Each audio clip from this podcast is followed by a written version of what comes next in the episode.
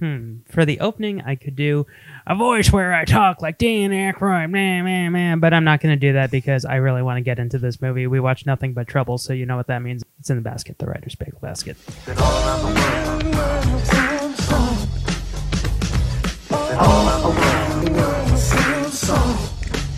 I came for the party to get naughty, get my rocks on, eat popcorn, watch you move your body to the pop song that I'm singing, ding a linging, funky beats ringing, everybody swinging in the place as I kick the J's, easy Y style, R&B mixing it with the hip hop swing beat, champagne in my hand, it won't be long till I'm gone. It's just the same old song. It's just a freestyle. Tear me apart, Lisa! We jump out of a building. Yes, it was very exciting. Tomorrow we go to the zoo. I love you! That's all I needed to hear. I'm so excited! I'm so scared! We don't have to be mean. Because remember, no matter where you go, there you are. Hi, welcome to Writer's Bagel Basket. I am Scott Kurland, and our first social distancing episode to keep the world safe. Um, I have Christopher Brown via Google Hangouts. Hey, buddy. Hey, uh, yeah, I, I don't understand why uh, we couldn't do this in person. I mean, all I've been doing is just walking around my neighborhood and trying to lick people, and everything's been fine so far. Jesus Christ. and I've been Yeah, no, petting uh, all the dogs I can. Well, it, it's great actually because um uh we just got a puppy a few months ago, so obviously you know she has to go out for walks and whatnot, and the uh, the reckless abandon other people have towards this whole social distancing thing is insane. Because I'll be walking her down the street and someone will be like walking behind me, like and pacing me or whatever, and they'll practically like put their arms around me as they pass me. It- like it, the the closeness of other people to me is awful. So if I die, blame my neighborhood. You just have to go, eh, eh, eh. I need an adult. I need an adult. Throw my arms in the air. I have a story for you. So I was at the grocery store, um, which I going to grocery shopping now has been just horrifying. like, uh, a, Oh yeah, yeah, yeah.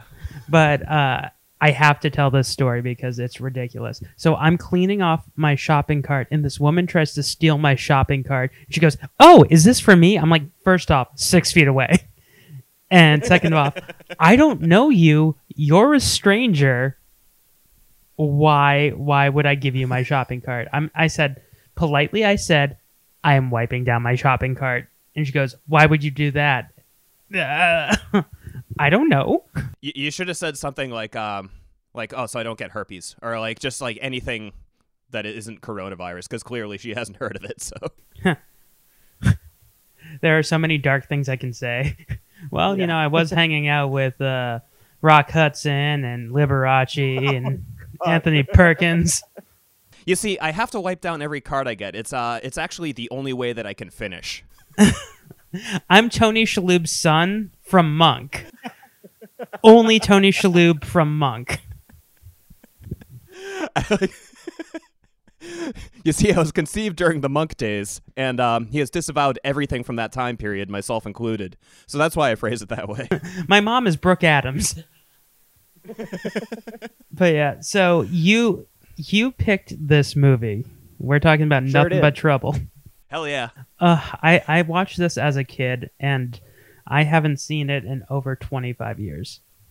Yeah, um, I watch it about once a decade, uh, roughly. Um, this movie I saw in the theater uh, when it was out. Uh, for some reason, so 1991, I would have been um at that point in fe- uh, February 15th. I would have been eight years old, and I, for some reason, saw a commercial for this movie and insisted to my mother repeatedly that we needed to see it. Um, and for, just as a little background, like when I was a kid, to see a movie involved me asking my mother probably about four or five different times before it would actually like the wheels would get in motion and we would probably see it. So I put effort into seeing this movie. I put a lot of effort into it and was like, "No, we really got to see Nothing But Trouble. Definitely have to see Nothing But Trouble. This movie looks awesome. It looks like the best movie ever." So finally, she brought me and a friend to see it, and um, it's great watching it as an adult and um, just thinking about like my mother sitting next to her son, her eight year old son, watching this movie in a theater. Uh, that happens every time I watch Oh. Bebe's Kids. oh yeah, her, her eight-year-old son and his eight-year-old friend. so she was uh, bringing another child into this as well. Oh yeah, it has to. You So have good. to. You have to think of it that way. Yeah, yeah. So um, this movie, I I understand that it is technically not a very good movie whatsoever. I love this movie. I, I there's just something about it. Um, I really enjoyed it as a kid, uh, probably just because it's fucking disgusting. Um, but yeah, no, I really enjoyed it as a little kid. Um, and uh, like I said, I watch it maybe every ten years or so, and uh, yeah, no, I, I continue to enjoy it every time. It's fine. I like it. I'm I'm not as gung ho. there there are different Dan Aykroyd or Chevy Chase movies, definitely John Candy movies that I that I feel this way about. Uh, Delirious with with John Candy is definitely up there. I, I really need to see that because it feels like it's kind of cut from the same cloth as this. Do you know the Um, plot? pro- Probably a clue. Uh, yeah, it's like he's inside of a TV show or something like that. He's the creator of he's like this Aaron Sorkin of soap operas, and he created the Okay. soap opera that he's inside, but he's the character who's about to be murdered. Oh, okay. and the cast So what? the cast is insane. It's like Mariel Hemingway, Dylan Baker, Charlie Rocket. So it's funny because uh, earlier I was going to make a joke and say, you know, it's cut from the same cloth, but probably a cleaner strip of it. Uh, but I think that that's probably not the case. No. I mean, I'm this Yeah. way with with Three Amigos. Like Three Amigos is a film that I know is bad, but I love it. But yeah, yeah. It's it's um yeah. Uh, uh, another one up in that ilk I would say is uh, Captain Ron. oh my god, I saw Captain Ron in theaters. Oh wait. no, I saw Pure Luck in theaters. Oh, okay. I saw a lot of shitty Martin Short movies in theaters. I saw Clifford. I saw Pure Luck. Oh, wow. I saw Captain Ron on VHS. Oh, okay. How about um how about Cabin Boy? Did you see that one in the theaters? Of course, I saw Cabin Boy in theaters. I fucking love Chris Elliott. That's why. He can do no wrong, and no one can tell me otherwise. That's why I created Scott Curlin School for Fancy Lads. Um you you're a fan of um uh Get a Life, correct? Yeah, That show is wonderful. It is one of the few live action cartoons that really just works. but this movie was Dan Aykroyd's passion project. yep. Sure was. Okay, so in the trivia, doing the the research that we both did, so apparently he he this is based on a true story, kind of. Yeah, I mean, I would say that it's based on a true story is a little bit of a stretch, but um, yeah, he had an incident where he was pulled over in like a very small town um, sort of situation, and was actually driven to the judge's house in the middle of the night to be tried. I think I know where it was. I I think it was on Nantucket. Uh, he claims it was in upstate New York Okay. because, yeah, because he used to uh, he lived in Canada and commuted to do SNL for a bit, which is you know smart. Oh, so this was before he was even famous. Oh yeah, yeah, it goes way back. Like he was on SNL, so he was SNL famous at that point. So like, yeah, he wasn't able to get out of it or anything like that. But that would be pretty good if like on Nantucket, like that's how the law is. Well, because I heard stories from from people I know who like lived on Nantucket in the seventies. Like him and Belushi would just show up on Nantucket and they would cause like so much chaos that after a while the police would just be like, "Okay, Danny. Okay, Johnny. Whatever you want." like breaking the spirit. Look, we've already got our hands full with those Hackett brothers who run Sandpiper Air out of the airport. So, Uh, that's one of my favorite shows of all time. oh, Wings is fucking awesome. Uh, an underrated classic. It is just so wonderful. Why don't you give us the blockbuster rule? Okay. Um, Chris Thorne, in an attempt to um, have sex with a woman who lives in his building, agrees to drive her to New Jersey, along with a couple of, and I quote, Brazilianaires. Uh, but what they find instead of their destination is nothing but trouble. I love that that they literally say the name of the movie. It's Demi Moore. She just goes, "Oh, you're nothing but trouble," and I'm like, this doesn't even fit in context to the movie. No, well, it's interesting because Nothing But Trouble is actually the fifth title that this movie had, uh, and it was assigned that by the studio. Uh, Dan Aykroyd had nothing to do with that title and has said that to him, this movie will always be called Valkenvania. Yeah, I mean, if you think about it, that makes sense. Or the judge. So yeah, so here here's the list of the names. Um, it started out as Git, G I T, Git. then, then uh, Road to Ruin. Trick House was the name it was uh, shooting under. Valkenvania, and then finally Nothing But Trouble. Valkenvania makes more sense. Yes, I I think that's probably the most logical of the of the bunch. I can't stand um Dan Aykroyd in this movie. I I know like this was his passion project. I can't stand him as the judge, but I love him as Bobo. Yeah, although um, I've got to say, with the dynamic of uh, Bobo and Will Devil, uh, I, I like Will Devil better uh, because I think that he's a little bit more pure, whereas uh, Bobo I think is a little bit more aggressive in that relationship, and I just I, I- don't like seeing Will Devil taken down any more pegs than he needs to be. I thought Bobo was the the weaker one. I thought Little Devil was way too horny for Diane. Oh, I mean, he was horny, but they were both horny. I, I love that he he his prize if he wins the game he gets a bowl of cereal. Little Devil his prize is he gets Diane.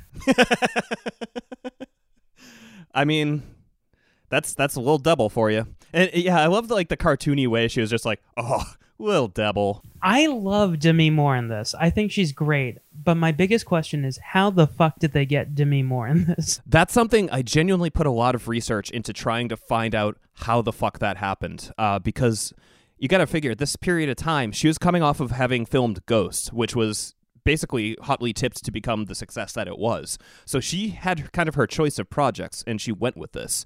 So you have to wonder if uh, just basically like the pedigree of the people involved is kind of what convinced her to do it. Like, oh, Dan Aykroyd is doing this film with Chevy Chase attached and John Candy's in it. Like, slam dunk. Well, I was looking at her IMDb leading up to this, and she had nothing but shit before Ghost and nothing but shit after.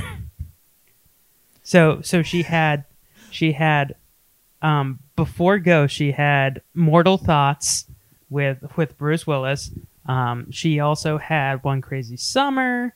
She had um oh my god, hold on. There's a list. It's it's ridiculously gross how how big the list is. yeah, she had uh oh wait, no, Mortal Thoughts was the same year as this, and so was The Butcher's Wife. Those were three stinkers that she did. Then uh We're No Angels was the movie and About Last Night and One Crazy Summer all tanked at the box office. Um the only hit she had before that was St. Elmo's Fire. So she had four failed movies, then Ghost, then three failed movies, then A Few Good Men, an Indecent Proposal, and then after that, everything was just garbage. Disclosure, The Scarlet Letter, Now and Then. Uh, I guess an argument can be made for A Hunchback of Notre Dame, but then Striptease. Yeah, and uh, late, a little bit later, um, I was just talking about this on an episode about Old Man Yellow Cloud. Um, have you ever seen the film LOL that she was in? Oh, yeah, with Smiley Cyrus. Yes. Yeah, no, it was fucking great. The the one with the quote of Miley Cyrus in the bathroom saying, "I just wanted to hang out and take a shower with my family." That's because it was based on a French film, and like I guess that's normal in France. Uh no, no, it's not. It's not. Um I I have uh uh, I'm friends with a few people from France that live in France and uh yeah, no, that's that's not a normal thing. They they sh- take showers like big kids. Well, then, then the director of that movie is a fucking liar. but yeah, um, Yeah, I I think my favorite '90s Demi Moore movie, of course, is the classic Beavis and Butthead Do America. Yeah, um, yeah. I, forget. I always forget that she was um, the main voice in that. I always, whenever I think of voices from that movie, I always just immediately go right to Robert Stack because he was really fucking slumming it there. I like Beavis and Butthead Do America. Uh, it's enjoyable for me too. Um, it came out at exactly the right time for me to really enjoy it and it, for it to still have a special place in my heart. But Robert Stack was slumming it. We still have no idea where the hell this guy is. I want you to get full cavity search. Don't stop until you feel the back of his teeth. So in in this movie, I need to talk about Taylor Negron because he, Okay. he is one of the Brazilianaires. The other one is the woman who plays Amy Santiago's mom on Brooklyn Nine Nine. oh shit! I didn't make that connection. That's incredible. Um, yeah, uh, we should note too that uh, both of these actors are uh, American-born, I believe. Yes, but she at least is Latino. Yes. Taylor Negron is not. Yes. yeah. Uh, that that was like basically like a um like a like a, a Latin American minstrel show almost. It was fucking very offensive. It was incredibly offensive. Um, also, his name is Faustos. yeah. yeah, actually, one of my one of my biggest surprises from this, and it catches me off guard every fucking time I've seen this movie. Um, like somehow I m- mentally I cannot rec- remember it, so I actually made a note, so I did remember. But um, it is shocking to me every time when I realize that uh, Fausto and Ronaldo are siblings and not a couple. yeah, yeah. I think they only do that because a thruple wasn't a thing because clearly they needed to use some incentive for John Candy to help them out, and in their situation, his sister. Yeah. Yeah, yeah, fair enough. Yeah, um that yeah, that that was probably um there's a lot of horrible things in this movie, but I think that that's probably the most offensive is uh just those two in their performances. Well, did you find this in your research? Originally, he asked Bill Murray, and Murray was on. I think he was just about to do What About Bob, but he was like on hiatus from making movies because of Scrooged. Interesting. No, I didn't I didn't hear that. And and Bill was like, "No, I'm not gonna do it." and Chevy was Chevy was still upset that he said no to Ghostbusters, so he said yes to this. Yeah. Yeah, Chevy Chase was uh him and John Candy were basically the first people brought in. Um and it's really funny because uh Dan Aykroyd originally wanted to play Chris Thorne, Chevy Chase's role, and I wonder if that actually would have been better. I think it would have. So there, there, there are two kind of big what ifs about this movie uh, that I think could have drastically changed its trajectory, or at least how it was received. Um, I, I don't think it ever would have been successful. Um, that casting change, as well as the fact that this originally had was significantly more over the top violent originally. So when they st- did the original test screenings um, a few months before release, um, it tested poorly with the test crowd. Um, and then the studio kind of went in and just started chopping everything in order to give it a PG 13 rating. Because it feels like a horror movie. Yeah, it was supposed to be more of a horror movie, and it was supposed to have this like really over the top cartoony violence, which made a would have made a hell of a lot more sense with that fucking ending shot of uh, a Chevy Chase shaped hole in the wall uh, after he ran through it. Yeah, we'll we'll get back to the ending, but the cast in this movie is, as we said before, insane. But the cast are the actors who showed up on set to see them make this movie and had a great time is even insaner. Did you did you hear who like would show up randomly on set? Yeah, Tom Hanks. Not just Tom Hanks, but uh, uh, Melanie Griffith. Um, basically, the entire cast of Bonfire of the Vanities, which was filming across the, the Can you imagine them showing up for like a Bobo and Will double scene, just walking in and just seeing that nightmarish vision? Well, apparently Willis loved that because at the time Bruce Willis was married to Demi, and he just loved showing up and seeing Dan Aykroyd, who was his buddy, dressed up Yeah. like an idiot. So, um, do you want to do you want to get into the to the meat of this movie? No. Oh, come on. yeah, yeah, let's get into it. So, Chris Thorne, played by uh, Sir Chevy Chase, is basically he's not even a financial planner, he's not even a banker, he's he's like a financial news reporter. Yeah, from what it looks like from the props, the, this is one of the few places in this film where the prop department really phoned it in because elsewhere the props and the sets are great in this movie. Um, it looks like he publishes uh, a zine that he just hands out to people and somehow has made him incredibly wealthy. Well, he also gives financial advice to people, and he, it, I guess, he gets in on the the ground floor. if They give him a cut of it, so Oh, got it, got it. Okay, that makes more sense. yeah. But the one thing that kept driving me crazy is when Dan Aykroyd's like, "You're a banker. You're a banker." And he's like, "I'm not a banker." He's not a banker. He is not, but um, to be fair, at like age 109 or whatever uh, the judge is supposed to be, uh, he might not be able to make that distinction. I got so upset when when Aykroyd took his nose off. oh yeah, no, that's that's like probably the pinnacle of uh, disgustingness in this movie, even more so than the hot dog scene. They're serving dog? No, no, no. Hot dogs. Dutch Country Herefords. Prize winners. Hot dog. Stadium Franks. You know, like they had before they brought in night games. I am never gonna eat again after the hot dog scene. So apparently, um, I don't know if this was on the cutting room floor, but uh, originally it was implied that the hot dogs were made from the uh, the drug dealers that he had killed earlier. I definitely Yeah. assumed that. Um, but who were who was the drug dealer? Oh, that would be uh, little Danny Baldwin. Hey, I don't want you. I want Judge Wapner. It's like, hey, can we get Alec? No. Can we get Billy? No. Can we get Steven? No. We can't get Steven? I guess Danny's we'll get Danny. Danny's been asking for something anyway, so let's get him in here. Yeah, this was before he did Christopher Guest's Attack of the 50 Foot Woman remake. Oh God, yeah, with Daryl Hannah. Did you ever see that? No, I haven't. Oh, my friend. I would love to have you do that one because it is a treat.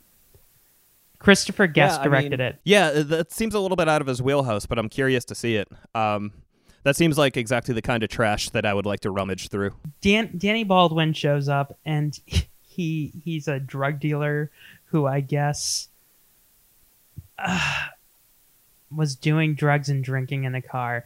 So the whole thing is, I guess Valkenvania, they they try and find people who are speeding as a means to the end of killing them. Yeah, uh, that's that's kind of what I got. It's um they they do a lot of harvesting of, of people to keep the crime rate down uh, in, in good old Valkenvania, which is uh, loosely based off of uh, Centralia in Pennsylvania, the same place that Silent Hill is based off of. So yeah, it, that's that's sort of the um, uh, the uh, the impression that I got. And early on, we get uh, the impression that John Candy's uh, sheriff is maybe growing a little uh, uncertain about the uh, morality of what they're up to. John Candy is in a dual role. I honestly forgot John Candy was in this movie, even though he's showing up as John Candy in a dress, as as his Yes. twin sister. But I forget and John his- Candy is in this movie because he is not talking. Yeah, in, in that role, he is. Uh, I don't know if they ever specify if she's actually uh, like a like an actual mute, but uh, she is for all intents and purposes a mute. they said she was struck by lightning. So, uh, apparently, one of there's a few different like little kernels that were the genesis of uh, this film, and one is Dan Aykroyd had the oh so hilarious idea at one point in his career to put John Candy in a dress. And he's just like, that's great. That's brilliant. I'm going to hold on to that and I'm going to make a movie with that at some point in my career. So, uh, that, yeah, that's one of the things that, like, basically he was throwing fucking everything at the wall. Yeah, and you can tell. Uh, apparently, that was one thing that the crew had a problem with was that he, anytime someone would suggest something stupid, he'd be like, "Yeah, absolutely, let's do it." Yeah, and that's why it went over budget. because he would do things like paid uh, literally $25,000 for that uh, dining room table with the train set on it. I hate the food in that movie, but I do love that train set. It's pretty good, yeah, yeah.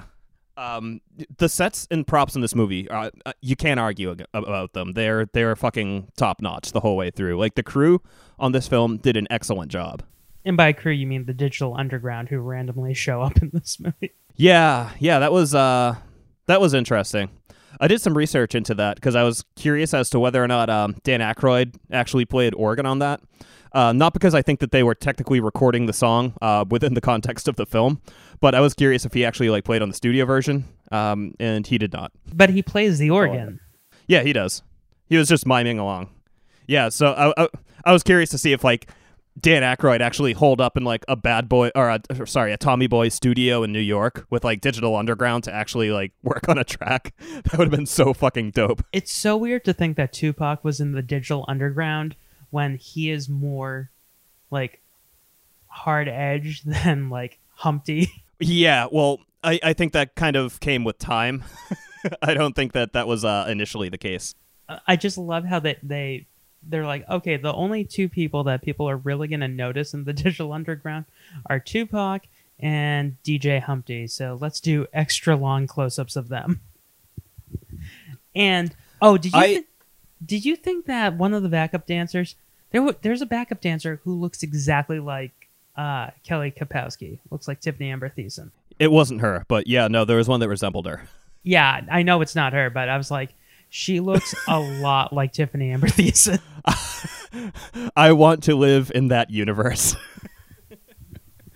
Tiffany Amber Thiessen is a backup dancer for the Digital Underground. for the Digital Underground. But she's she's the one who's basically like rubbing uh, Dan Aykroyd as he plays the organ. Yep. Yeah, yeah. She's uh, rubbing Dan Aykroyd as he plays the organ and has a nose that looks like an organ. yeah, the the penis nose is so gross. yes, it is. Yes, it is. Um, I loved though. uh, There, there are a lot of things that I think are really, really fucking good about this movie. Um, for everything that went wrong with it, his, um, like his the the whole like courtroom again, like just the sets and the props of this are so choice. Like everything about it is just fucking. Uh, give it a little chef's kiss. Yeah, I love the courtroom. His bedroom is fine. I did not like the the bone stripper. I thought that that was just so clunkily put together, and they even said that that was clunkily put together. You had a problem with uh, the roller coaster that um, takes people to their death. I had a problem with the tin cans that they used for that. yeah, apparently they um they found like a, a roller coaster that was basically um for sale for best offer, and uh they they did what they could with it to to make it work. Also, Chevy Chase is not the right person for this movie. Like every one of his lines is just a quip, and he's such a dick that it doesn't endear you to him. If it was Dan Aykroyd, like it should have been, then you would have got like the performance he gave in Trading Places. Hell, if they Yeah.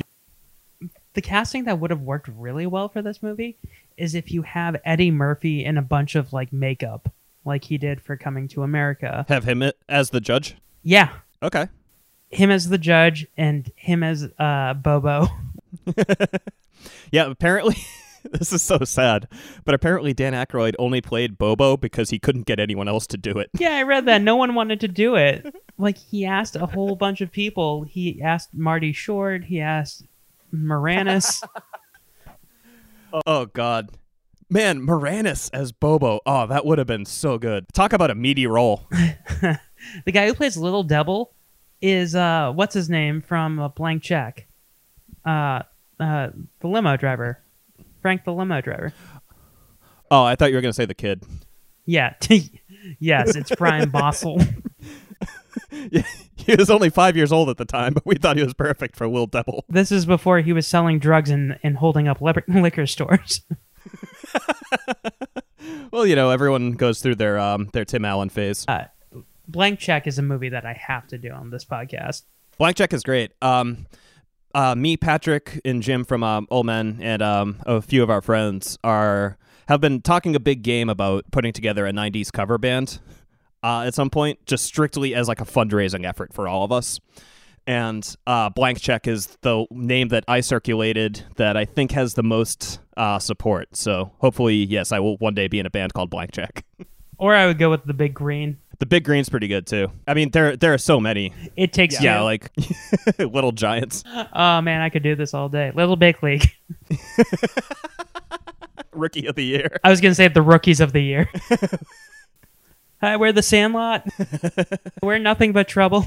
Now here's better than Ezra's good.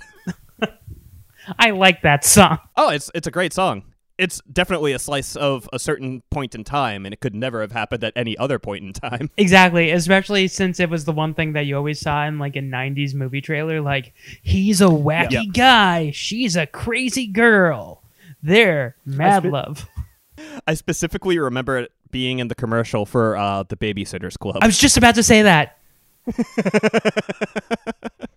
Meet the babysitters. Jesus. Dawn, the other one, the the one who's a tomboy. Yeah. So uh, one thing I do want to discuss here um, is uh, the actual trading advice uh, that Chris Thorne was giving in the course of this movie. Um, that he was yelling out to the people um, of Valkenvania as they were driving through the streets. So to them, he yelled out, "Sell pork bellies, buy gold." I don't think that's real financial advice.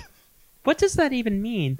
Like his financial advice actually worked for one of his his doorman, but like everyone else it doesn't seem to work for. Um, yeah, yeah. and um, just to talk about the uh, the fine people of Valkenvania again for a second, there were right before um, John Candy sees Chris uh, run the stop sign or come to a rolling stop. Uh, we are shown two guys on motorcycles just slamming handles of booze, and that is less of an issue in Valkenvania than someone who rolls through a stop sign. Yeah, well, that's ZZ Top. You're not going to kill your only band. In- So good. Because I was wondering Um, about do you that. Honestly, John Candy should have just let them go. it would have been more consistent with his character if he did not take them back to the uh to the well i mean he probably would have had uh his cousin not gotten involved they had a and a second cop involved Yeah, Valerie Bromfield wasn't there. Valerie Bromfield in this movie, like I remember in the 80s and 90s, she would always show up as like this goofy looking lady with a gun. And I remember her the most from um, Full House. She she's in the episode where DJ babysits and the kid's head gets stuck through the the um the stair the stair the stair columns yeah, and Yeah, yeah, they yeah. use butter to get it. And her big line is, "Let's go home and put some bread on your head." that is such a fucking stereotypical late 80s early 90s family sitcom joke. Like completely harmless no one is at the butt of it and it is not fucking funny. And you're like, "Weren't you in Second City, Valerie Bromfield?" yeah talk about slumming it. She's slumming it with robert stack. The, the people who are in this movie in like bit roles had bit roles in like a ton of 80s and 90s movies. Because you have Taylor Negron, who is of course most famously known for his cameo in um, Fast Times at Ridgemont High as the pizza guy. Yep. Yep. And then also him and Angels in the Outfield. very good And and my favorite Taylor Negron role, of course, is in Punchline, where he goes up to Tom Hanks and he's like, "Are you ready to see the magic?" that's pretty good Ta- Taylor Negron, um, Valerie Bromfield, Brian Doyle Murray. Who else is in this movie that was like uh, Second City? So, alum? so I, I want to talk about Brian Doyle Murray just for a second because you brought him up. Um, he's listed in the opening credits. he's billed fifth. He does not show up in this movie until conservatively 75 minutes into it. We're we're at like the hour and twenty minute mark, and and there he is. Um, no, this movie's an hour and forty minutes long, so he shows up like at the hour and thirty minute mark. yeah, it is very much at the end of the film. Also, uh, did you feel bad for Demi Moore? Because like every time she kissed Chevy Chase, you could tell she was like in pain. Yeah, well, I mean, that's not surprising because he was apparently a total sack of shit on set, which, you know, to the surprise of absolutely no one because he is a fucking piece of shit. Um, but yeah, apparently on set, um, quote unquote, on her behalf, he would complain about her costume uh, being too revealing. And it, it- from what I from what I could gather from what the crew was saying and everything, it made it the way he went about it made everyone uncomfortable, including Demi Moore. Did she care? I mean, her her outfit's like kind of bad, but she's wearing shorts. Yeah, she's wearing like a jumper, yeah, she's wearing a romper. like a, a, a romper, a romper. Yeah, that's what I meant. Yeah, she's wearing a romper, but she, she- I mean, I think I think the the the most weirdest thing about her costume is when she's wearing glasses. I, I told you earlier, she looks like Moshe Kasher. Yeah, well, and and as I corrected you, uh, Moshe Kasher looks like her. Uh, I think I firmly believe that he has styled his uh, persona after uh, Diane from Nothing But Trouble. they never get. She, she's the. Yeah, she's the only one who doesn't have a last name, right? Lightson. Oh, is it? Yeah, I think I think she briefly says it, but yeah, Okay. yeah, she she technically has a last name. Everyone else has a last name. I just didn't know if they gave her one because I really was not paying attention to her character because I couldn't believe that Demi Moore was in this movie. Because like Um, I, I would have thought that he would have put like Donna Dixon in this movie. Like That that was surprising to me that Donna Dixon didn't show up in this movie after you know he had successfully uh, won her heart from Paul Stanley. yeah, but he did that in like '84. Uh, it was earlier than that. It was like seventy nine. Oh, really? Uh, seventy eight. Yeah, because um, on Paul Stanley's uh, solo album of the four Kiss solo albums, the opening track is about Donna Dixon. Is it called "Goddamn You, Dan Aykroyd"? It's called. It's no. It's grosser than that. It's called uh, "Tonight You Belong to Me." Oh, and yeah, in his uh in his autobiography, it is wonderful. He fucking pulls no punches. He's just like basically like, yeah, I always thought that Dan Aykroyd was a talentless uh, hack, and uh, you know, I, I think that history has proven me correct. yeah. I think we started talking about that on the the Chuck and Larry episode. yeah, any any chance I have to talk about Donna Dixon, Paul Stanley, and Dan Aykroyd, uh, I am there for it. That's the biopic movie I want to see. Like she shows up all miserable in the '90s on the set of Nothing But Trouble, and she's like, "I wonder what Paul's doing." Yeah, and he doesn't have makeup on, and he's playing in um like a like a restaurant because Kiss is in the tank. But Dan Aykroyd, like, this is one of his forays into kind of the paranormal because he's a very big, outspoken person about like the afterlife, the paranormal, and aliens. So Yeah, um, I mean, Ghostbusters was born out of that as well. Um, yeah, apparently, so this movie came about because um, the producer of it, whose name is eluding me, um, what is? Uh, Robert Weiss, um, he was in town um, and invited Dan Aykroyd out to uh, see a movie, and he basically just said like it's got to be anything but a comedy um, because he had apparently broken a rib, um, probably trying to self filate for all we know. Um, Jesus. so, so yeah, uh, they went and saw Hellraiser, and apparently the audience that was watching Hellraiser found it amusing and were laughing at it. So the two of them were just like, "Well, why don't we make a horror comedy?" And that's kind of yet another origin story for this film, of which there are several. And Jordan Peele was like, "Hold my beer." Are are then? Do you think Get Out and Us are uh, horror comedies? No, I think Keanu is. Oh, oh, I haven't seen Keanu. Keanu is like an All I know action is- movie, but it's so weird and so dark, and like the villains in the movie are like straight out of like Hellraiser. Oh, oh, okay.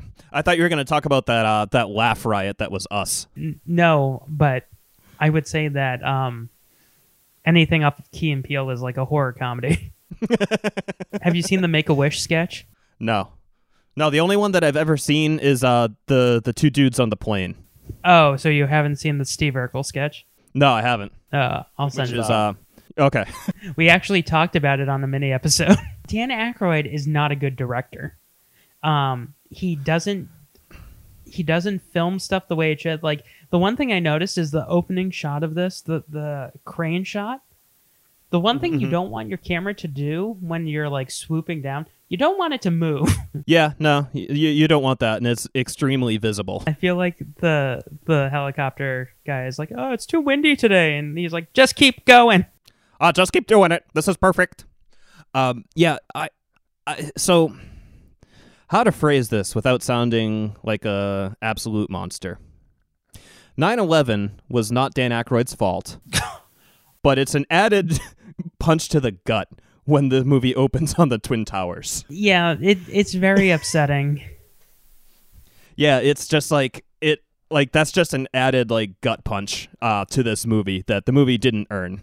Yeah, because yeah, I'm not even gonna go into it. I'm not gonna get political. it, it was upsetting. I, I was Oh, actually contemplating Come- last come night. I on and like, play in this- Do I talk about it? No, come on, come on into this, come on into the sandbox and play. There's a lot of glass in here. It's great. no, I'm not going there. But I, I still feel that like the the New York City skyline is just such a cliche at this point, even in the 80s and 90s. At this point is already a huge cliche. You don't need to open up with the New York City skyline. It also just provides a little bit of dissonance with the actual results of the movie itself, which I guess is fair because they wanted to kind of have um, like Aykroyd wanted it to kind of have like a sort of psycho sort of vibe where it starts in one place and goes somewhere else completely. well, yeah, but he Um, could have easily done Chicago. He's from he's from that area. But that takes away from the hilarious joke that this is in New Jersey. Uh, fuck this movie, man. I know you love it, but it's so fucking gross. it's so gross. Oh, it's disgusting. Um, so there were a couple parts that did genuinely get um, laughs, like out loud laughs from me in this film, and I feel like I just need to address a couple of them. Um, one, and I don't know why this was so funny to me, when Fausto and Ronaldo were escaping, and um, they were getting machine gunned down. they got away, so like they didn't. It's, it's the humor was not in the like the violence of it or anything. It was just for some reason the choreography of that made me laugh. I really hate Fast Fausto. I really hate him because he I know it's supposed to be his character, but the whole um him blaming Chris for everything that they're in, even though it's his fault. Yeah. Yeah. He's the one who wanted to tag along. He's the one who wanted them to get off the highway. He is the one who wanted him to speed. Like everything that happened is his fault. So in my opinion, he probably should have died. So, all right, counterpoint. Chris was the one who did all of these things. Fausto suggested it and egged him on, but he didn't physically do any of this.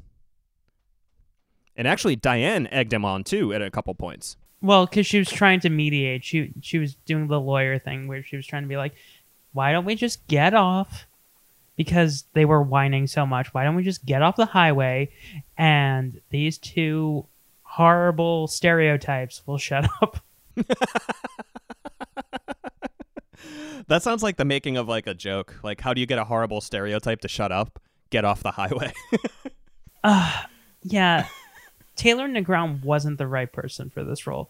I would have settled for like Hank Azaria because even when Hank Azaria is like, Oh, that would have been good. yeah, and anyone who is believable in this role, Johnny Legs, because he was in Carlito's Way at this point. oh no, who would have been incredible? Hear me out on this.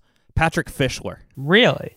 Yeah, just imagine that with his with his like fucking cent- like his caterpillar eyebrows and boyish innocence. I, I just think he would have been great. Or or Fisher Stevens.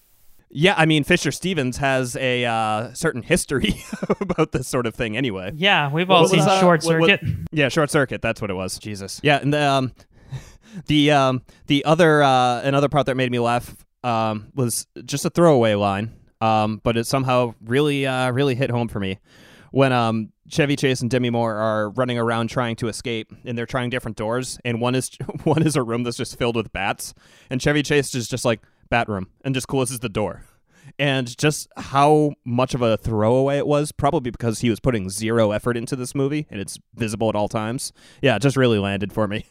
Well, I love how he like would make fun of this movie on the short-lived Chevy Chase show, but at the same time, like he was like, well, the the person who suffered the most was Dan, because apparently Dan Aykroyd, like, he was the main producer, the writer, the director, so the studio blamed him when everything went Yeah. wrong. Yeah.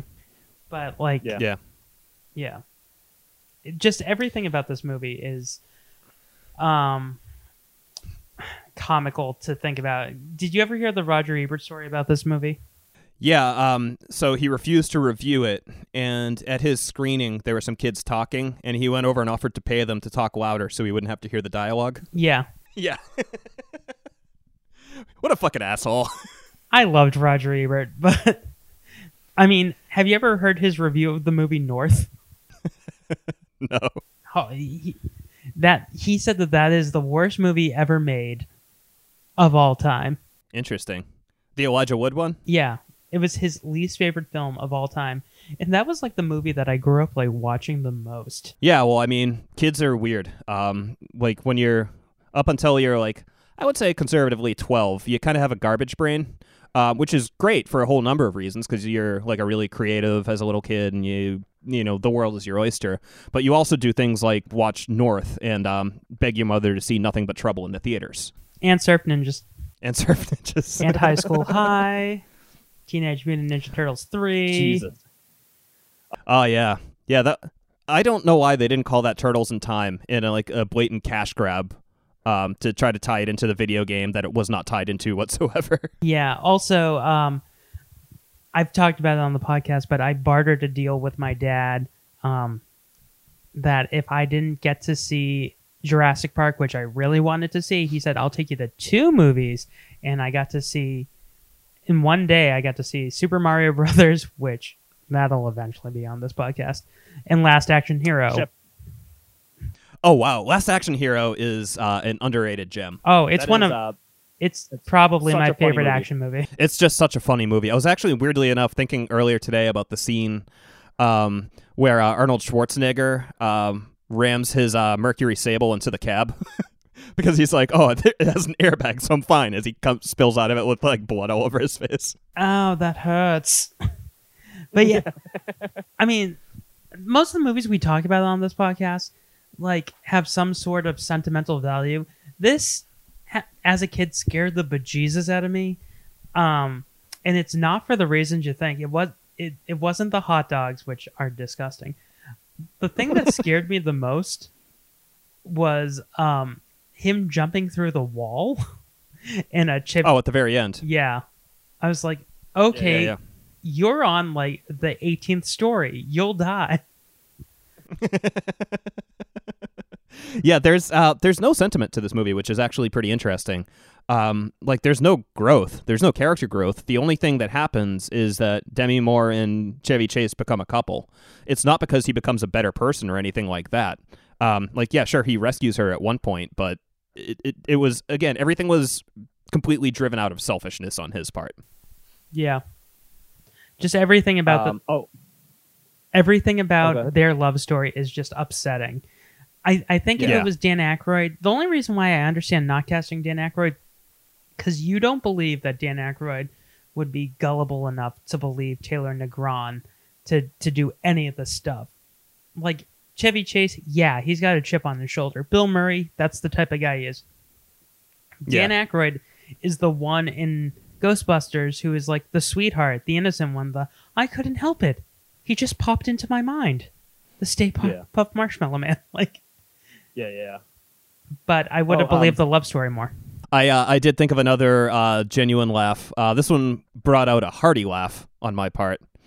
Um, when Digital Underground arrive at the house and they look around at this like rotting, decrepit old mansion surrounded by like cars and toasters and all sorts of trash. Uh, one of the members just says, "Man, white man's heaven," and that got a hearty laugh out of me. Who said that? Was that Humpty? It was not Humpty; it was another one. Okay. I, I don't know the other members. Yeah, no one except for um, Tupac. No one knows the other members. So I was thinking, um, when you were growing up, was there a house in your town like this one? Oh yeah. Oh yeah. Yeah, because I think that every small town in America has a house like this, where it's just like a falling apart house that is lived in by someone and surrounded by trash in the yard. Yeah, I'll tell you the name of the house after uh, we're done recording, because I'm not going to say it on air. Oh, why not? Just bleep it out. Nope. yeah, mine was um uh I, I won't tell the name of the people um who lived there, but uh it was on Howard Street in Saugus. And um I think it's been finally demolished. Um possibly by nature. I don't know. There were a few houses growing up that were like that, but there's one in particular, and I can't say the name of where it was or the type of the house because they put the, the person's name into the house when talking about the house, but it will be worth the wait. so yeah, Excellent. Excellent. I mean, Excellent. Um, John Candy is my favorite thing in this movie. Um, as as the the state trooper. Yeah, not not as um. Oh, what the fuck was her name? Her character, the character name. Um, Yeah, I know. I Eldona. Eldona. because isn't his name Yeah, Don Dennis. Dennis? Yeah, Dennis uh, was easily the most likable character in this movie because even Demi Moore, who is obviously significantly less of an asshole than uh, Chris Thorne, um, she's still the reason she wants to go to Las Vegas, um, Atlantic City, is so that she can very publicly humiliate an ex-boyfriend. Yeah, for Like, breaking up so with her. she- yeah, so she doesn't have like noble goals in this film either. Um, I, I would say that uh, Dennis is the only kind of pure character in this. Yeah, I mean, um, an argument can be made for what's her name, Ronaldo, Renata, Ronaldo. Ronaldo. Yeah, I mean, although she she is still with Fausto in the the operation, so I, I think that the two of them kind of are a package deal. I know, but I feel like she just goes along with it because she wants someplace to go. I am very bored inside. I need someplace to go. yeah, I don't know who she looked like to me, but she she looked like, um, uh, oh my god, what what's her name? Um, she looked like a different actress. Uh, she looked like Phoebe Cates. Yeah, she had a, she had a little bit of a Cates action going on. Yeah, that Phoebe Cates is another two nostalgic movies that I grew up watching: Princess Caraboo and uh, Drop Dead Fred. I was not expecting you to say either of those movies. Princess Caraboo because we had uh, a shitty video store when we couldn't go to Blockbuster and before they opened up the the still shitty but better quality um, store. There was another video store. It was basically in the supermarket in a in a Purity Supreme. They had a video section and they always had a Mhm. copy of Princess Caraboo. we now have uh, we now have over six films. One of them is Princess Caraboo. You're not far off. They had like 25 movies. Um, they had like two copies of um, Kindergarten Cop. They had three copies of Nothing But Trouble. Oh, nice, nice. Well, you got to meet the demand. Yeah, and then they had a single copy of Princess Caraboo and a copy of A Fish Called Wanda and I Love You to Death. All the Kevin what Klines. What a strange selection. Yeah, yeah. and that's why Purity Supreme went out of business in 1994. yeah, because of Princess Ac- Caraboo. Actually, yeah, because their video section was shit. They sank all their money into it and only ended up somehow getting 20 tapes. But I, I just in this film, Demi Moore, I want to like her, but then like you realize she's kind of a douche. yeah, she sucks in this too. Everyone sucks except for Dennis. Like, there's not a good character in this. There's not a pure person besides Dennis. Or uh, actually, you know what? I take that back. The entirety of the Digital Underground. And Kelly Kapowski, Dancer Girl. Uh, yes, and Tiffani Amber Thiessen, their uh, da- their dancer. When when your two best characters are an entire hip hop group, and uh, and the sweetest guy from SCTV, you have a problem. Yeah, you sure do. You have a major problem. Also, uh, what's his name? Dan Aykroyd. The judge is supposed to be like this noble character. Like you, because the twist is you find out they get free. Demi and Chevy get free, and then they end up going to the FBI, and um, the the the police. Which is head by Brian Doyle Murray. he runs the police. The FBI is that other guy. Oh, okay. Sorry, my bad. So they go to the New York City Police and then the New York Bureau of the FBI, and then you find out that they're in on this. Yes. Yeah, it's uh it's messed up. It's really messed up, and he's like, and Brian Doyle Murray's like, now that you know, well, we got to take care of you. Yeah, so they were actually going to get straight up murdered by um by like basically a SWAT team, um which which would have been a really interesting end to this movie, um to to just see them straight up murdered and then credits roll. that would have been such a different movie. They would have murdered them and then cut to uh, Taylor Negron and um, John Candy in Brazil. Oh yeah yeah yeah Yeah, so they just get gunned down, and then John Candy gets a happy ending, which honestly I think uh, probably is is the most fair ending and the just ending. I I still have so many questions. Like, is Dan Aykroyd gonna show up at at the apartment? Is Chevy Chase gonna get free? Because this is the one time where I don't want Chevy Chase to get free. Like, if it was yeah, no, I- absolutely not. if it was Aykroyd, if it was anyone else from SNL, like at this point, like honestly, I was thinking about who from SNL at this time would have been like really good in the Chris role, and know who I came up with? Norm Macdonald. Norm. Era. Uh, Uh, Chris Thorne. Uh, uh, sell, sell, sell pork belly. eh, yeah. Do you know what I always quote from Norm Macdonald from Dirty Work? His whole ridiculous, absolutely ridiculous. all right, all right, settle down, hot prostitutes on homeless guys. but yeah, no. Um, Phil Hartman. Oh man, that would have been an interesting movie. Yeah, and actually, in looking about looking at it too, um, you could probably cast Demi Moore, uh, her role with with a bunch of different people for better results too. She wasn't inoffensive in this, but she wasn't anything special either. like if if you casted just all comedy actors like Goldie Hawn or Bette Midler, um, even Jan, Jan Hooks. Bette Midler would have been fucking hysterical in that role. yeah, you probably could put um, what's her name in there too. Um, Sarah Jessica Oh, Parker. oh, it's probably a little. That's exactly who I was thinking, but it, it was probably a little early for her.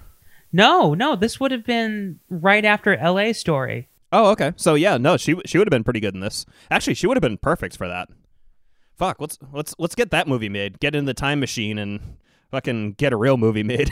Well, the weird thing is, the butcher's wife that Demi Moore made on the cover, she looks like Sarah Jessica Parker. She's got blonde hair and like.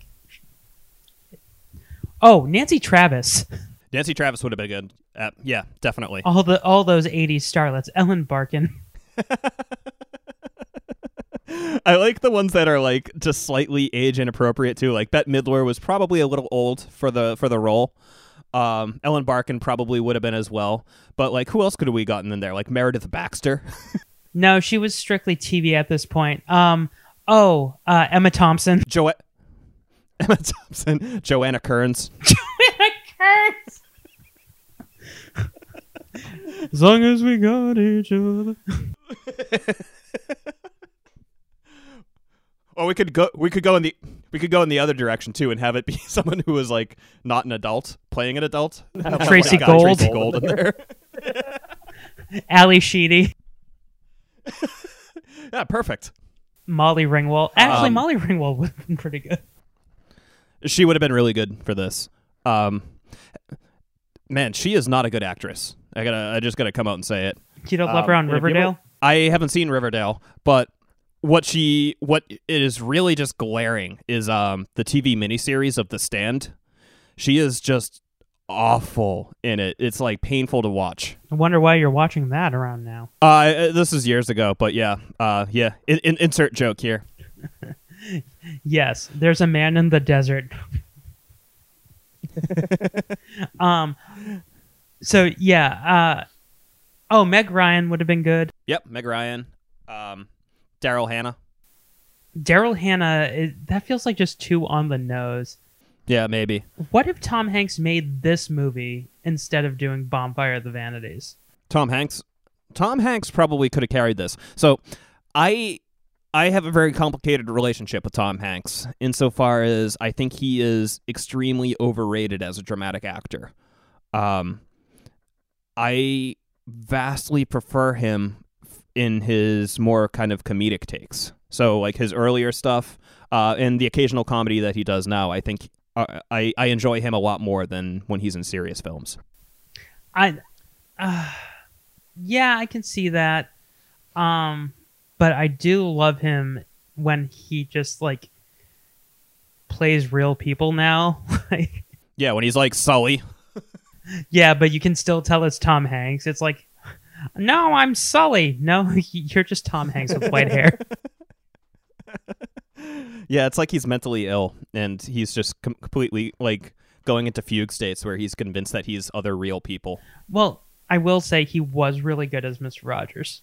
Uh, that I haven't seen, and I'm I'm on the fence about it because honestly, it's not something that really interests me. Um, I don't really care about Mister Rogers. Um, that probably makes me a heartless person, but I don't care.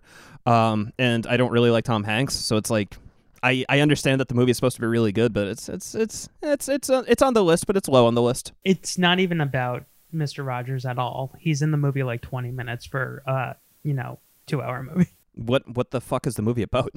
It's about the writer and how he's estranged from his father who abandoned him as a kid and just showed up. Oh, got it, got it. Okay, interesting. And at the That's same time he's writing Yeah. the story about Mr. Rogers.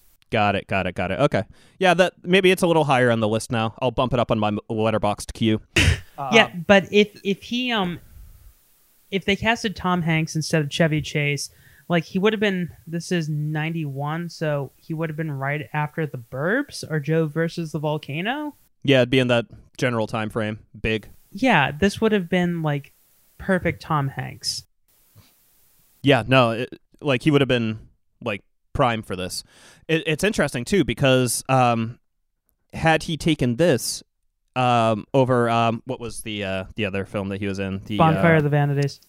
Bonfire of the Vanities. Yeah, yeah. Um, he may not have ended up getting Philadelphia because he wouldn't have had as much of a chance to kind of show up his like more dramatic chops, and he would have been in something a little bit more schlocky. So it's interesting. His career could have been totally different if he had been in this instead. No, he still would have gotten Philadelphia because um, he, it actually would have gotten him Philadelphia sooner because Demme wanted a comedic actor in that role, and he Bonfire of the Vanities actually kind of hurt his chances of getting that role, which is why they offered it to Robin Williams first, and they offered it to Michael Keaton, and so if if he did that, he probably would have gotten Philadelphia sooner. God, I would have loved Robin Williams in this. Robin Williams in this. Yeah. If it was Robin Williams playing every role, Even Diane. Herm Hackard, you're fantastic. Have yours with uh, mustard. As he's trying to eat a hot dog. the the line that gets me in in the dinner is when he says, "Yeah, we cook them uh, the old way that they used to in the baseball days or whatever it was." yes. you know the baseball days, the days that are long since gone. I like I like too that like the era of uh, baseball that he would be talking about would be like the Rube Waddell era when like I don't know like there was no security so fans could just like easily run out on the fields and like start fights with players. and yeah, shit like like that. like he would have been like the shoeless Joe days. Like Are you are you familiar with Are you familiar with Rube Waddell? no, You should look him up. Um, if you're talking about movies that need to be made, a biopic about Rube Waddell is number one. That is the movie that absolutely has to be made and seen by everyone. The guy was amazing. He was basically possibly the best pitcher of all time, but no one knows about him because he was so erratic. He would leave games if he saw a fire truck go by to go run after it and help out with the fire. Um, fans of other teams would bring shiny objects and puppies to games because he would get distracted by them.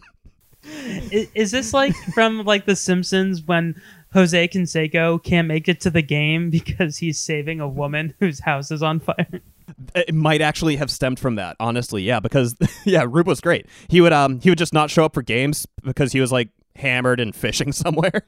you got to look this guy up. It's it's an incredible story. They'd probably catch Joe Manganiello. him. but yeah, I mean, there are so many.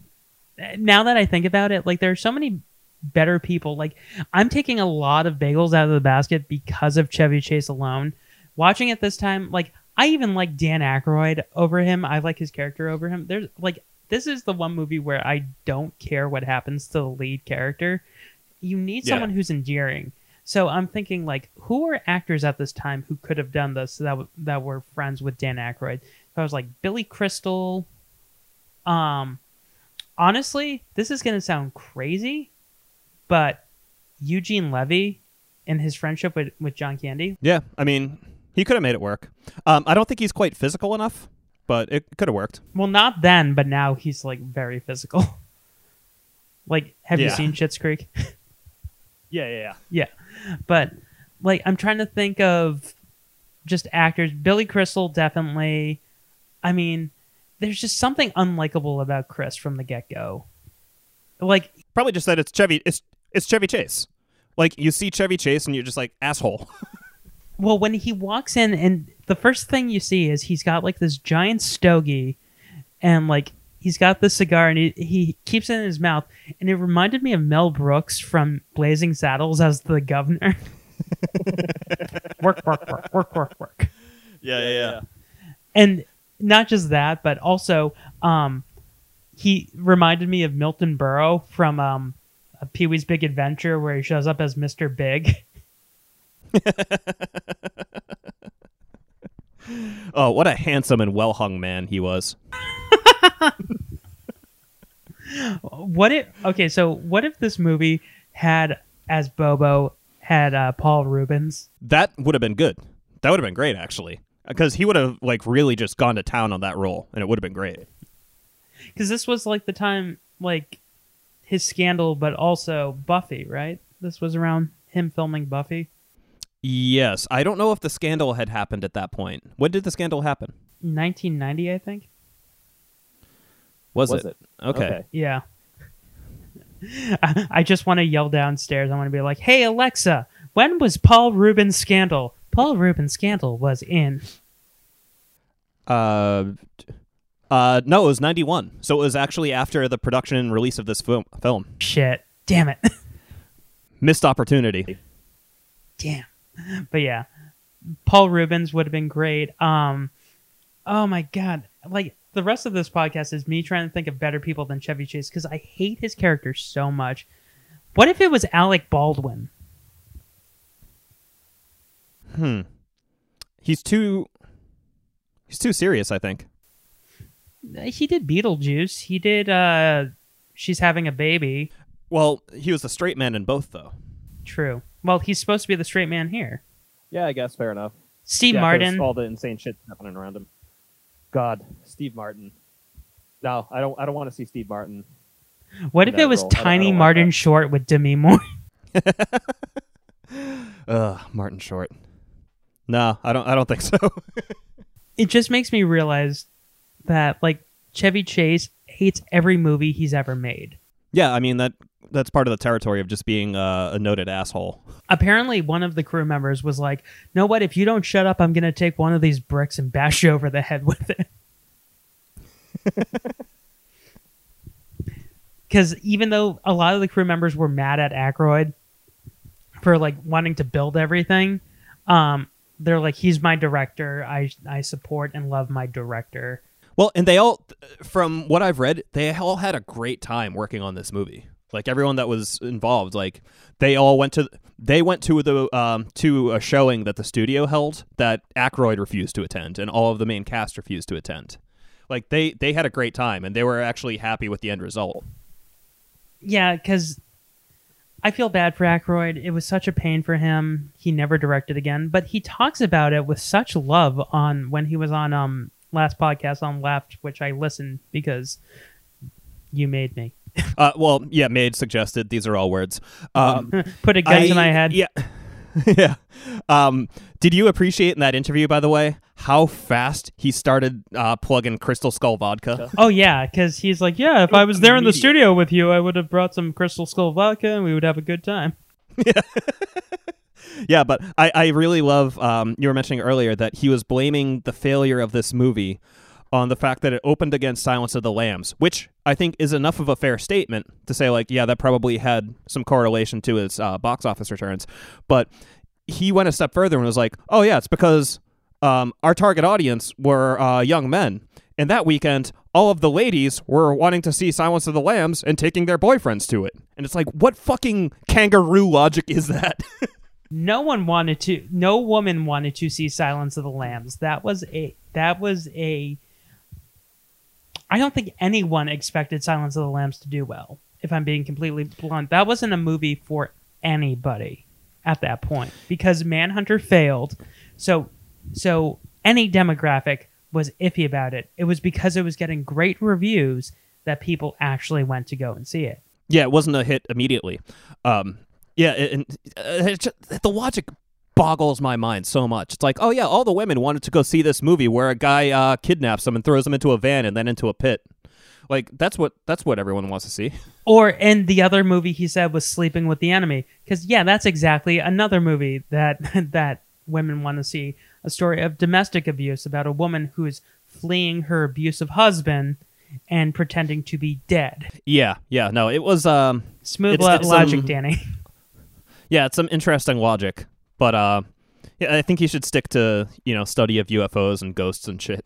Well, this movie actually hurt uh, Demi Moore's chances at getting an Oscar. This is her Norbit because when this movie came out, uh, it was right at award season for Ghost, and Ghost got Yep, yep. nominated for a ton of Oscars. But she, I believe, I maybe I think Swayze got nominated, but I know she was so close to getting nominated and she did not because of Nothing But Trouble. This was her Norbit. Yeah, fair enough. I mean, yeah. Um, one thing that bums me out is um, this movie uh, got a whole bunch of Razzies and everything. And um, I, was having a conversation with some people recently where um, that sort of thing kind of bums me out because so much work goes into making a movie. Like, I've made a feature length Batman movie on iPhones using iMovie to edit it, and that was so much fucking effort to do even though it was dumb and meant as a joke and everything like that. So the idea of actually doing a full-on production with millions of dollars behind it and so many people making their living from it and putting their heart and soul into it and like I was saying the sets in this were incredible. Like it it just sucks to have like that base level of like dismissal of uh of a movie. Yeah, I mean, there, there's plenty of movies that I feel that way about. Um, Sing Street is definitely one of them. That was a film that a lot of people trashed and they didn't see it. And then, like, later when it came out, they're like, oh my god, this movie's amazing. Why didn't anyone see it? Well, because you didn't fucking go to the movies to see it. yeah. So, Yeah. like, from that perspective, I understand how you feel. Yeah, yeah, um, yeah. I mean, there are certainly movies out there that are that are horrible, but uh, just like with the whole hyperbole culture, like um, like a movie like The Book of Henry was it's it's not a great movie. Don't get me wrong. It's uh it's actually fucking batshit insane and uh very entertaining in my opinion for that reason. But like, yeah, just the whole like hyperbole culture of just like, oh, it's the worst movie of all time. Let's get Colin Trevorrow fall- fired from Star Wars. yeah, they shouldn't have done that because now I'm curious to see what his Rise of Skywalker would have been like. oh, did you see the script? No, was it good? Yeah, his his script leaked. Um, it was actually pretty good. Um, the only thing was it relied heavily on Carrie Fisher because it was written um, prior to her death. Okay. So it, it would have required extensive rewrites to work. Yeah, but he also has a habit of of killing people off too, like uh, Henry in Book of Henry. Yeah, that movie was just so insane. I, I honestly, it's a movie I kind of weirdly enjoy. Um, not not to the nothing but trouble extent, but yeah, it's it's a fun movie. Fun movie. Yeah, it's a fun movie about child death and then um, a woman trying to kill her neighbor. Yeah, that that's always fun.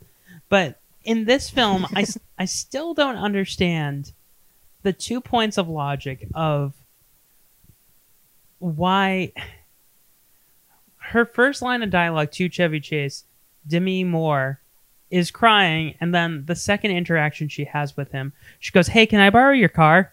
I'll be really good with it." Yeah, that's some 80s logic. That some 80s 90s logic. Yeah. Hello, I just met you. Uh, can I borrow your car? That's sitcom logic. Oh, what what if instead of Taylor Negron they got Bronson Pinchot?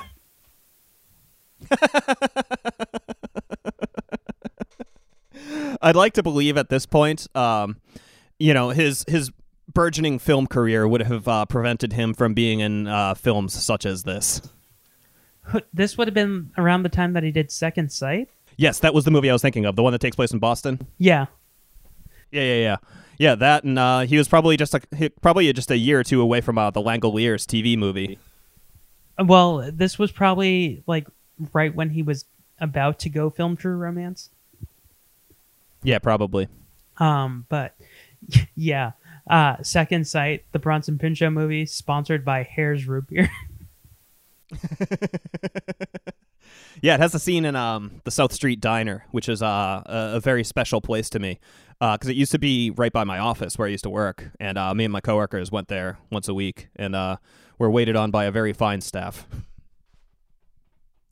And and and we would get gravy fries every week, and that's why I am gonna die before I'm sixty. so yeah, as we get to the end of this movie, are there any takeaways before we do bagels? Um, no, I, I don't think there's much else left to say about it. Um, the only other uh, thing I had was I had one other laugh uh, that I want to point out, and it was when they were escaping on the train, and uh, it was either Bobo or Will Debble. I didn't catch which one. Just yells, "Bye, Diane!" I actually laughed at that. yeah, and I just I just feel like um, you know they they deserve uh, some credit for that. Okay, I so they're his grandchildren. Whose kids? Who was the poor woman who had to have them? Yeah, there is a missing generation there. Also, they're they're incredibly articulate for mutants. Well, yeah, I mean they're just mostly like physically deformed. They're not. I mean, they're obviously not bright, but they're they're not like developmentally challenged or anything. I would say. Well, no, they. It, I, I'm going off the the basis of like they're all freaks in this town. These two twins seem like the most educated of people in this. town. Well, it comes from not being able to live inside. like them, them and them and Candy, as Dennis are the two most educated people in this town. Three, Now, are they siblings or cousins? Do you think? I think they're twins. Oh no, no, I mean, um, Dennis and uh, Bobo and Will Debble. I think they're cousins. I think I think they're I think they're sibling to Valri Bromfield's character. Man, what was going on with uh with those parents? I I like to believe that they met at at a Juggalos concert. Insane Clown Posse. they met at the gathering of the Juggalos. You know, it's weird. Apparently, when you eat a lot of human hot dogs while pregnant, it uh, it has some effects. I really wish they went into that more. That the hot dogs were people. yeah, I I would really like to see what is on the cutting room floor for this movie. I hope that um at some point Dan Aykroyd kind of um sort of takes ownership of this and is willing to go back and do a proper re-release on Blu-ray with like commentary and um all the deleted scenes and everything like that because I think that this is a with music, I tend to like underdog albums by bands, so um, I might not prefer like their biggest hit album or anything like that. Um, I might like the one after it or the one before it or whatever. I think that I do, I like that with films too. Like this is definitely an underdog film, and it had a lot stacked against it. Um, and I think a lot of that is due to the judicious editing by the studio and and all of that. So I would love to actually hear the real story from Dan Aykroyd, um, see what this was supposed to be, see all the deleted scenes, and then kind of picture what would have happened or what could have happened. Yeah. There are things that I like about this movie. I'm not giving it low bagels. I I know a bunch of people listening probably think that I'm gonna like destroy this film. I'm not going to. Um but there's certain things that I like about this movie. I actually I really like the slow burn nature at the beginning of the movie. And I like Yep. I like the fact that we don't see Aykroyd until about 35 minutes into the movie. Yeah, and his introduction was done pretty well, I think. Yeah. Um I wish that we had a different actor. I've said that many times. I wish we had two different lead actors. I mean, I still don't know how they got Demi Moore. I really I really don't. It's it's actually boggling my mind. Well, she th- she's not new to trash. Like uh, this wasn't necessarily slumming it for her so much as Ghost. I think was a little highbrow for her at that point in time. Anyway, Because she did Ghost and um a few good men at the same time. So, it's just like oh, yeah, yeah. So to me, it's like, okay, so you're gonna. So she was doing six movies at once. She was doing, what is she, Brendan Fraser? I guess, because she she had three movies come out in 1991. That's insane. She had two movies come out in 1990, and then she had three movies come out in 92. And then she started to go on hiatus from stuff.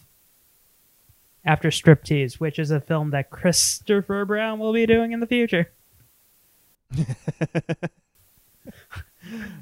yeah, I love I love how you, you were like, you made me watch Moulin Rouge, you made me watch a shitty episode of California Dreams, and I now pronounce you Chuck and Larry. You need to watch Nothing But Trouble. I'm like, you just put You're three welcome. movies in.